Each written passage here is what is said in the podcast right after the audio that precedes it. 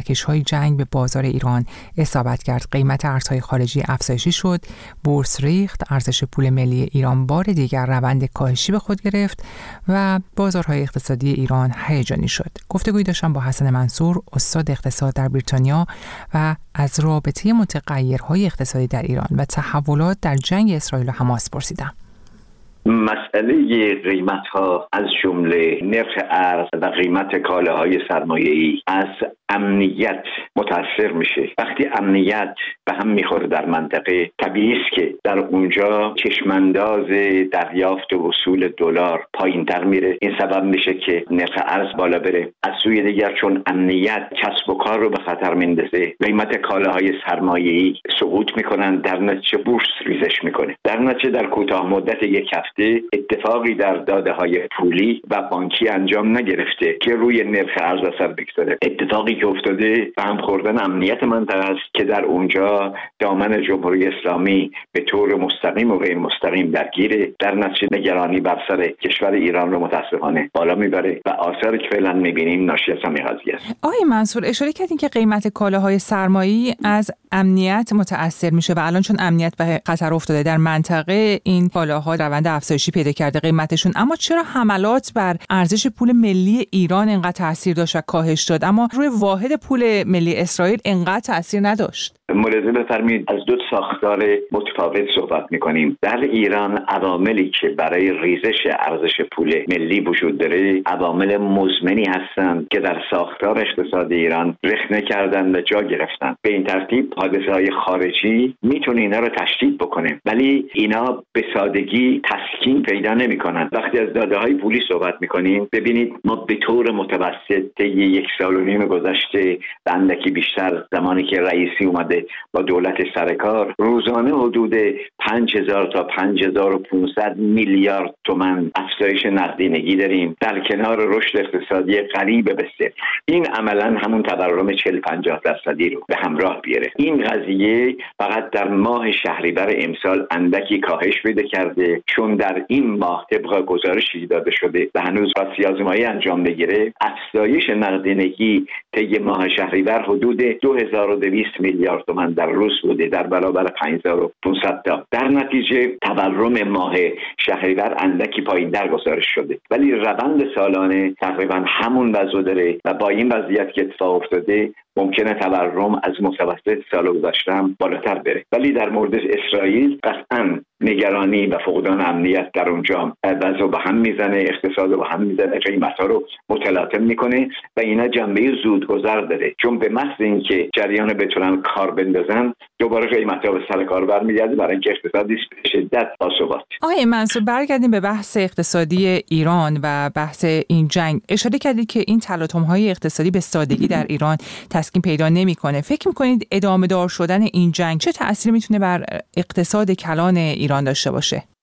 این بستگی به سناریوهای مختلفی داره که ممکنه پیش بیاد و در دست اجرا قرار بگیره. امید انسان دوستانه ما اینه که این آتش فروکش بکنه، ولی با این وضعیت شروع شده به نظر نمیاد در کوتاه مدت فروکش بکنه. هرچه شرایط دشوار امنیتی برای جمهوری اسلامی ادامه داره، مسائلش تشدید خواهند شد. یعنی بودجه که هم مسائل بزرگ دولت بیشتر و بیشتر و کثری رو خواهد شد. نظام بانکی و اعتباری به شدت به درمان و در واقع به جراحی نیاز داره، همونطوری عمل خواهد کرد و به افزایش نقدینگی خواهد پرداخت. بدهی‌های دولت به نظام بانکی، به بانک مرکزی به علت نیاز بودجه افزایش پیدا خواهد کرد. بدهی دولت به صندوق توسعه ملی که رقم بسیار بالایی است، یعنی خود دولت امروز 76 میلیارد دلار بدهی به صندوق توسعه ملی داره، اون وقت شرکت ملی نفت ایران 16 میلیارد دلار بدهی داره. این بدهی‌ها افزایش پیدا خواهد کرد. اون وقت دولت ناگزیر خواهد شد برای اینکه در آمار دستکاری بکند، کاری که مدام داره میکنه، به بازی‌های حسابداری رو بیاره. یعنی از طریق حسابداری، ساخت و ساز حساب بین خودش و بانک مرکزی، مثلا بدهی دولت رو کاهشی نشون بده، در حالی که اینطوری نیست. اینا با انتقال دادن سپرده‌های شرکت‌های دولتی به خزانه‌داری به جای بانک‌های تجاری، از نظر حسابداری بدهی دولت رو بانک‌ها کاهش دادن، در حالی که در عمل خیلی هم افزایش پیدا کرده. به این ترتیب تمامی این روندها رو به خرابتر شدن خواهد بود و گشایشی که انتظار داشتن احیانا با این سازش‌های نسونیمه بتونه به کار بیاد، اینا متوقف خواهد شد. حسن منصور، اقتصاددان در بریتانیا، از رابطه متغیرهای اقتصادی در ایران و تحولات جنگ اسرائیل و حماس گفت و ترکش‌هایی که این جنگ به بدنه اقتصاد ایران زد. اما با پایان این گفتگو از شما دعوت می‌کنم شنونده برنامه تماشاگران باشید. پیش از اون اما من رویا ملکی به شما بدرود میگم تا ساعت دیگر. یه زندگی نورمال حق هر کسیه. تو این 40 سال تنها چیزی که نبوده عدالت. کسی که مثل خود من این همه وطنشو دوست داره، توی فکرش این باشه که بره یه کشور دیگه. در کنار مردم بودن یه سال دیگه بودن.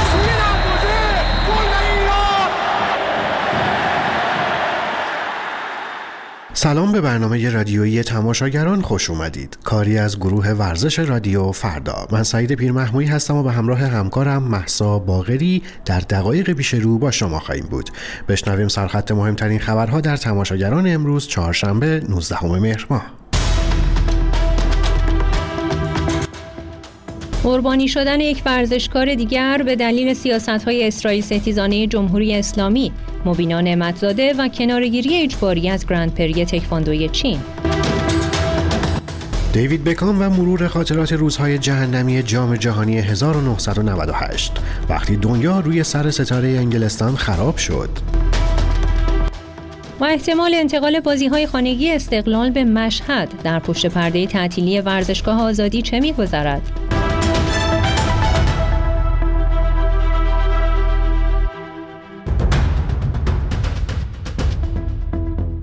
مبینا نعمت زاده، ملی پوش تکواندوی ایران، به دلیل حضور رقبایی از کشور اسرائیل از رقابت‌های گرند پری چین کناره‌گیری کرد. مبینا نعمت زاده، ملی پوش وزن منهای 49 کیلوگرم ایران که قرار بود از روز سه‌شنبه کارش رو در رقابت‌های گرند پری تکواندوی چین شروع کنه، به دلیل حضور چند تکواندوکار اسرائیلی در هر سمت جدول ناچار به کناره‌گیری اجباری شد. مبینا نعمت زاده به تازگی مدال برنز بازی‌های آسیایی هانگجو رو هم به گردن آویخته. بر اساس پیش‌بینی‌ها این احتمال وجود داشت که نعمت‌زاده در صورت ورود به جدول مسابقات در دور اول با حریفی از اسرائیل روبرو بشه. رقابت‌های گرند پری تکواندوی چین از روز سه‌شنبه شروع شده و ناهید کیانی هم مدال نقره این رقابت‌ها رو به گردن آویخته. از تکواندو سری بزنیم به فوتبال. دیوید بکام در جدیدترین مستند نتفلیکس از روزهای جهنمی پس از دریافت کارت قرمز در جام جهانی 1998 گفت. اون در بازی با آرژانتین با خطا روی دیگو سیمونه اخراج شد. خطایی که خود سیمونه در این مستند اعتراف میکنه بکام کاری نکرد که اخراج بشه و من تمارض کردم. اخراج بکام از زمین به شکست انگلستان در ضربات پنالتی مقابل آرژانتین منجر شد. همین موضوع باعث نفرت هواداران و حمله خبرنگاران به اون شد و به شدت از محبوبیت دیوید بکام کاسته شد. دیوید اما میگه کاش هرگز چنین اشتباهی مرتکب نمیشد و کاش قرصی وجود داشت که بشه قسمت‌هایی از خاطرات رو فراموش کرد. در قسمت دیگه‌ای از این مستند اون به تنش در رابطه‌اش با الیکس فرگوسن اشاره میکنه. قضیه به باخت منچستر یونایتد مقابل آرسنال در جام حذفی برمیگرده. سرمربی عصبانی به لباس‌های روی زمین افتاده لگد میزنه و کفش سولشایر به بکام برخورد میکنه. فردای اون اتفاق عکس دیوید بکام با چسب روی ابرو منتشر شد. پس از سردی روابط بین بکام و فرگوسن اون راهی رئال مادرید شد. مدتی بعد کارلوس کیروش دستیار فرگوسن به عنوان مربی رئال مادرید برگزیده شد.